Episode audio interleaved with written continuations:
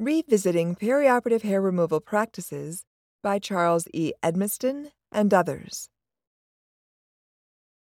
Abstract The standard of practice for perioperative hair removal is largely based on research that is outdated and underpowered. Although there is evidence to support the practice of clipping instead of shaving, current recommendations are to remove hair only when absolutely necessary. Human hair is bacteria laden and challenging to disinfect, and clipping can be a safe method of hair removal that does not damage the skin. This article considers the removal of hair at the incision site with clippers, either before the patient enters the OR or in a manner that completely contains clipped hair, for every procedure, not just when absolutely necessary.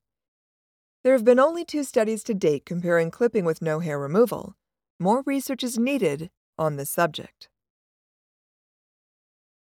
Current practice guidelines for perioperative hair removal recommend leaving hair in place at the proposed surgical site whenever possible.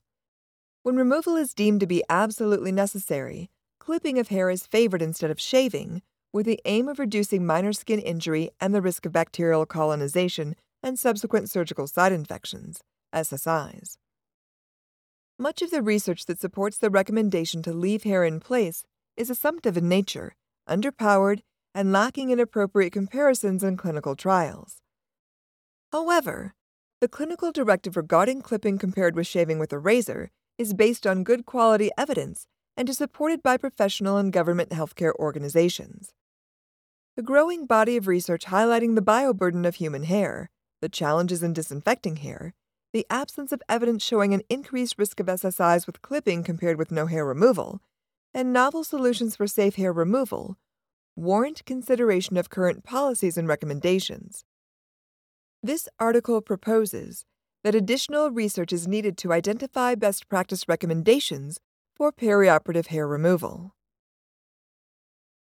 Human hair and the potential for contamination. An understanding of bacterial contamination of human hair is facilitated by a basic knowledge of the structure of hair. A single human hair comprises a hair fiber growing out of an invagination into the epidermal layer of the skin, called the follicle. The density of follicles, the size of the follicular orifices on the skin's surface, and hair shaft diameters vary among individuals in different locations on the body. The average hair shaft ranges from 50 to 150 micrometers in diameter, and the average size of a bacterium ranges from 0.2 to 2 micrometers. Bacteria can reside in hair follicles and on external portions of hair fibers. The external portion of a hair fiber, extending from the scalp to the hair end, is called the cuticle and is composed of overlapping, fish scale like layers. Microorganisms can gather in the gaps between these scale like layers. A diverse variety of microorganisms can attach to the cuticles via the airborne route through electrostatic attraction or biochemical affinity and this adherence can be extremely firm. Repeated detergent based washing of hair, contaminated in vitro with Staphylococcus aureus and Staphylococcus epidermidis, did not result in complete removal of attached bacteria, thereby exhibiting the potential challenges in effective hair decontamination. The first real evidence of microbial colonization of hair was published in the 1960s although the theory that hair is a source of microbial contamination dates back to the late 18th century.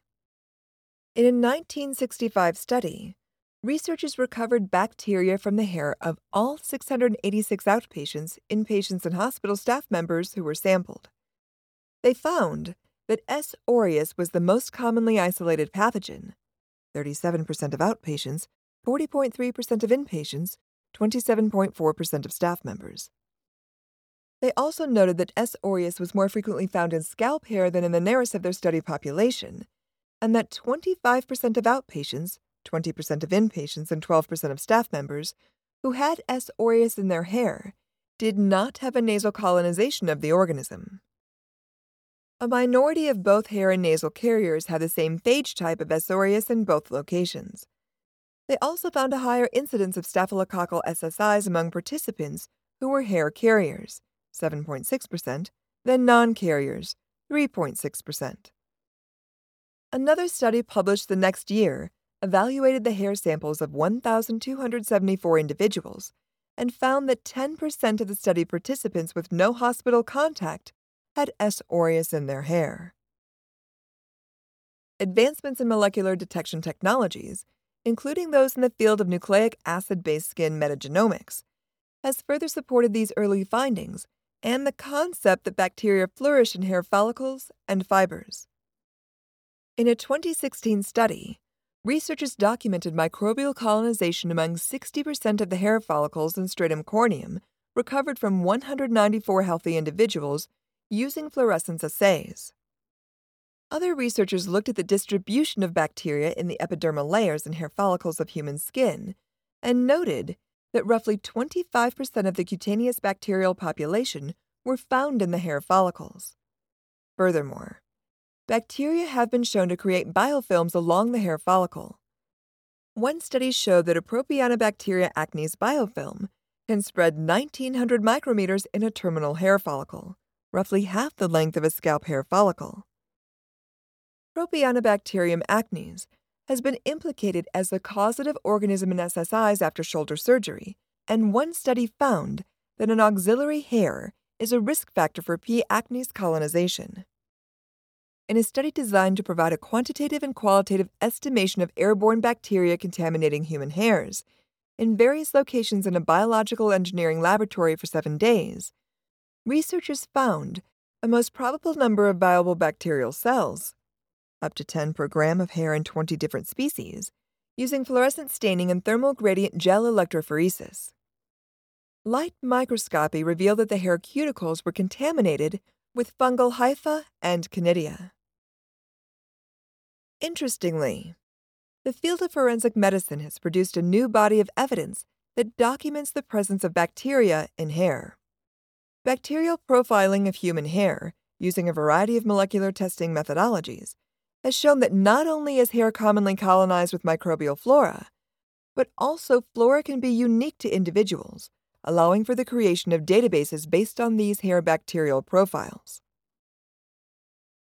Although many perioperative personnel believe that SSIs can be caused by endogenous flora, there is scant research that links SSIs to a patient's own contaminated hair at the surgical site.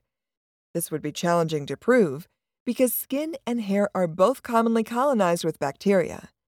However, there have been outbreaks of healthcare associated infections linked to organisms from the hair of the perioperative team members. Investigators traced 11 S. aureus SSIs to a surgeon colonized with the same phage of S. aureus in his hair, but not in his subungual spaces, skin, nose, or throat. Others described an outbreak of Mycobacterium jacuzzii SSIs in 15 women who underwent breast implant surgery that was linked to their surgeon, whose hair was colonized from a whirlpool. Although these cases did not involve contaminated patient hair left in place at the surgical site, they highlight the potential for hair as a source of bacteria that may lead to SSIs. Origins of practice and current policy recommendations. The origins of perioperative hair removal are unclear, but documentation of the practice dates to its widespread use in the late 18th century, when hospitals even employed barbers to shave the surgical site before operative and other invasive procedures. Although the practice has undergone a number of changes in terms of method, timing, and policy recommendations from professional groups in the ensuing years, many of the traditional rationales for perioperative hair removal have remained the same. The reasons have included concerns that hair at the surgical site would limit view of or access to the operative area, obstruct preoperative skin marking, impair skin antisepsis, interfere with placement or later removal of sutures or incision site dressings, and pose an increased risk of SSIs. Preoperative shaving of the operative site with open razors was the predominant method of hair removal until the late 20th century concerns the bacterial colonization of microabrasions in the skin caused by shaving using razors could serve as portals for skin microorganisms to penetrate and subsequently proliferate in surgical incisions, led to a number of studies that evaluated the risk of SSI after using various methods of hair removal.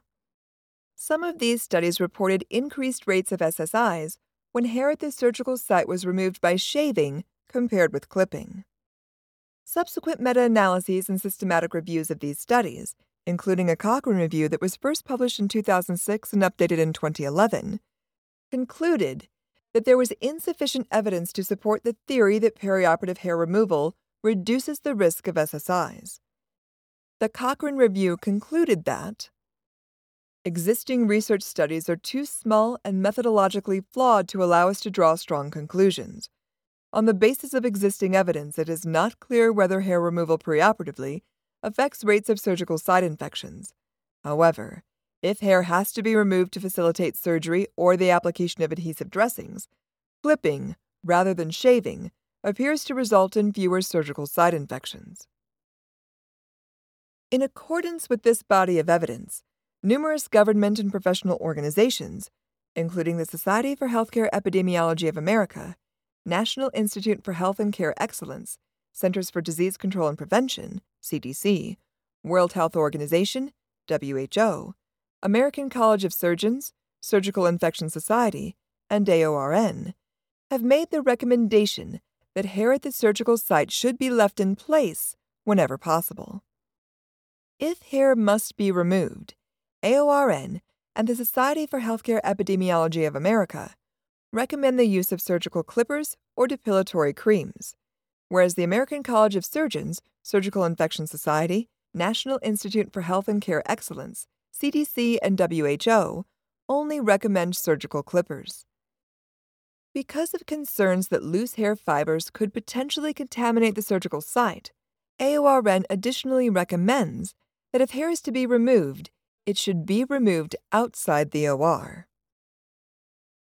Timing of hair removal is another concern that stems from the idea that the longer the bacteria have to proliferate in superficial shaving induced microabrasions, the greater the potential for infection. Although the Cochrane Review concluded that there was no statistically significant difference between removing surgical site hair by clipping or shaving the night before surgery compared with just before surgery, the authors acknowledged the comparison was underpowered. The CDC and AORN recommend that hair be removed as close to the start of surgery as possible. This is likely to be prudent advice because if patients perform pre admission hair removal before elective procedures, they may use a razor or electric shaver clipping compared with no hair removal. The theoretical benefit to clipping as opposed to shaving is rooted in the idea that clippers do not come into contact with the skin if they are used properly, and therefore do not cause the cuts or microabrasions that razors can inflict. Interestingly, although the risk of SSIs appears to be lower after using clippers rather than a razor to remove hair at the surgical site, among the 14 studies included in the published meta analyses and systematic reviews, only one study compared the risk of SSIs associated with clipping with a risk associated with no hair removal. This was a three arm study published in 2009 that compared shaving, clipping, and no hair removal in patients undergoing cranial surgery. 65 patients were randomized to each arm and followed postoperatively for signs of SSI, including the presence of pus or inflammation, the development of postoperative bacterial meningitis, and the results of microbiological sampling. One patient in the clipping group and one patient in the no hair removal group developed an SSI with no statistically significant difference between the two groups. Reviewers of this study noted that details of patient randomization and blinding were not provided, which diluted the conclusions that could be drawn. Since the publication of these systematic reviews and meta analyses, one additional study has measured the effect of clipping compared with no hair removal on SSI rates. A prospective randomized trial of clipping compared with no hair removal published in 2016. The study comprised 1,543 general surgery patients who underwent elective procedures from October 2009 to February 2015 and were randomized to either a clipping with disposable electric clippers group or a no hair removal group. The SSI rate in the clipped group was 6.12%, compared with 6.32% in the no hair removal group. The authors concluded that SSI rates were similar, whether hair was clipped or not removed among the general surgery patients undergoing elective procedures. These results cannot be generalized to all surgical procedures because certain surgical subspecialties, that is, neurosurgery and gynecology, may involve body parts that are covered with more hair and are located in areas more prone to colonization by Staphylococcus, such as the groin, perineum, and axilla. The paucity of research that has evaluated SSI risk with clipping compared with no hair removal raises the following questions 1. Does evidence exist to show that hair left in place can be sufficiently disinfected? 2. In the absence of strong evidence that compares clipping with no hair removal, what are the risks involved with clipping hair at or near the operative site? And 3. Are there solutions to any risks associated with clipping, such as removing hair outside the OR or containing hair removed in the OR? Preoperative skin antisepsis, disinfecting hair. Proper preoperative skin antisepsis is a critical infection prevention measure designed to mitigate SSI risk by rapidly and persistently removing transient microorganisms and reducing resident microorganisms to subpathogenic levels with minimal skin and tissue irritation. Key components of appropriate skin antisepsis include preoperative bathing or showering with soap and an antiseptic wash, using a safe and effective antiseptic skin prep solution selected by a multidisciplinary team, strictly adhering to the manufacturer's instructions for use to ensure proper technique when using the antiseptic agent, and safe storage, handling, and disposal of antiseptic products. The presence or absence of hair at the surgical site may influence the type of antiseptic used for preoperative skin preparation. AORN recommends that perioperative personnel use alcohol based antiseptic skin prep solutions when hair has been removed. However, they recommend using aqueous based solutions if hair is left in place. This is because alcohol based skin prep solutions are flammable and can pose a fire risk in the OR, where electrosurgery and other electrical equipment are routinely used. Flammability may not be such an issue on skin that is not hairy or after hair has been removed because alcohol vaporizes more quickly on skin than on hair. Hair delays the vaporization of alcohol, and alcohol based skin antiseptics can therefore require up to an hour of drying time if applied to areas with hair, which is a logistical challenge for surgery. However, alcohol based antiseptic skin prep solutions are more effective at immediate and long term reduction of skin flora and helping to prevent SSIs than aqueous based antiseptics, which is the basis for the recent 2017 CDC SSI prevention guideline recommendation. According to the CDC guideline, personnel should perform intraoperative skin preparation with an alcohol based antiseptic agent, unless contraindicated. Because of the prolonged drying time, these more effective alcohol based antiseptic skin prep solutions cannot be realistically used for hair disinfection. Yet, hair has been shown to carry significant bioburden and can be difficult to decontaminate. There is little research on the ability of antiseptics to penetrate and disinfect hair and hair follicles effectively. This lack of evidence is surprising considering the bacteria in hair follicles are responsible for endogenous repopulation after skin antisepsis.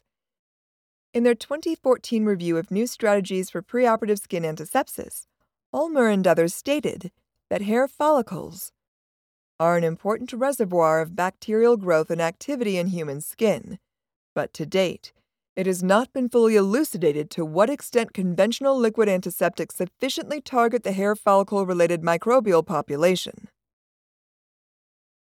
Clipping hair. What are the risks?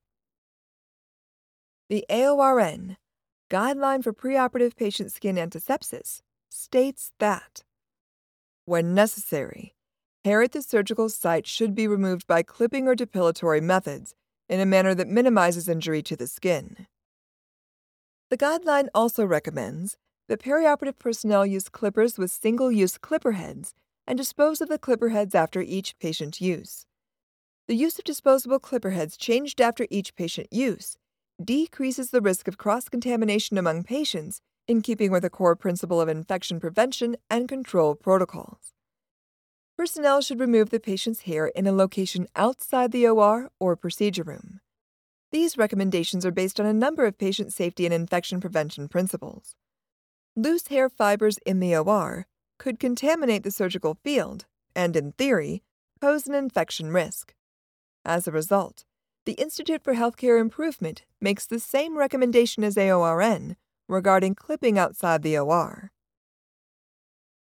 When performed using the correct technique, surgical clipping removes hair close to the skin's surface and is the least irritating method of hair removal. In its 2016 SSI prevention recommendations, the World Health Organization states that clipping and no hair removal are similar in terms of reduced potential to cause microscopic skin trauma. In most cases, the risks associated with clipping stem from how compliant practitioners are with these recommendations. Improper clipping technique related to blade angle or direction can cause raking or irritation of the skin. There is no evidence that reveals compliance rates with optimal clipping technique. However, anecdotal reports of suboptimal technique, for example, holding the clipper blade perpendicular to the skin, particularly when someone other than the RN circulator, for example, residents, physician assistants, is clipping hair are not uncommon. Using a single clipper head for multiple patients poses a risk for cross contamination. A study by Manti and others that surveyed 250 AORN members reported that the compliance rate with a single use clipper head was 96%. In this survey, 60% of respondents stated that hair was removed inside the OR at their institution.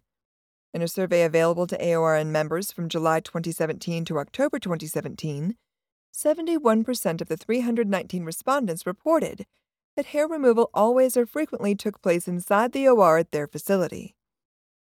The same question was sent to 1,250 infection preventionists, IPs, and 47% of the 181 respondents indicated the same response, suggesting that compliance with the recommendation location for perioperative hair removal is poor.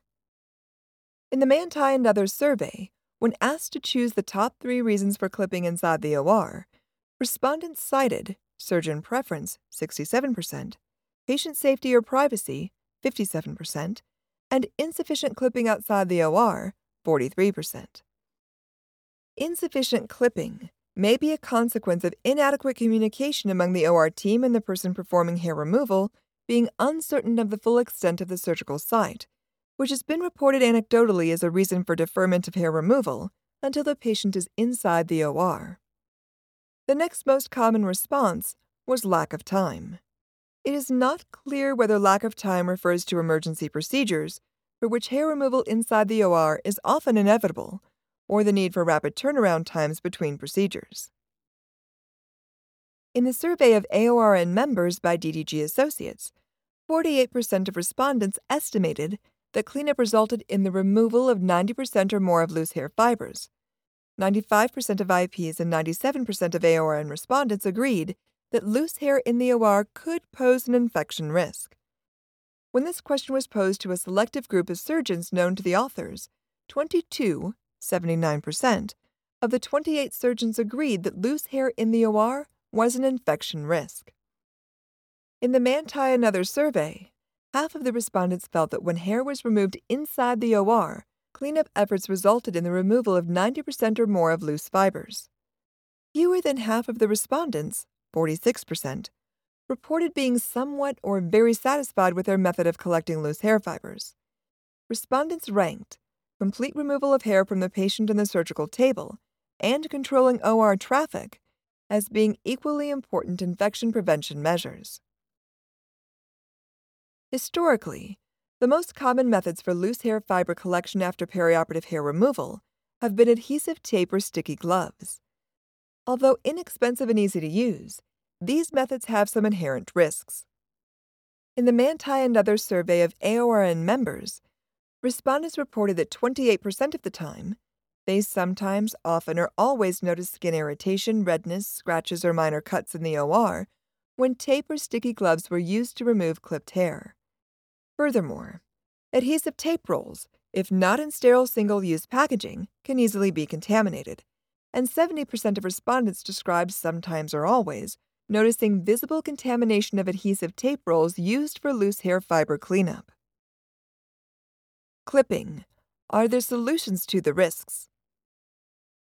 If clipping inside the OR and suboptimal cleanup of loose fibers that are subsequently dispersed are challenges that represent patient safety and infection risks, what are the solutions?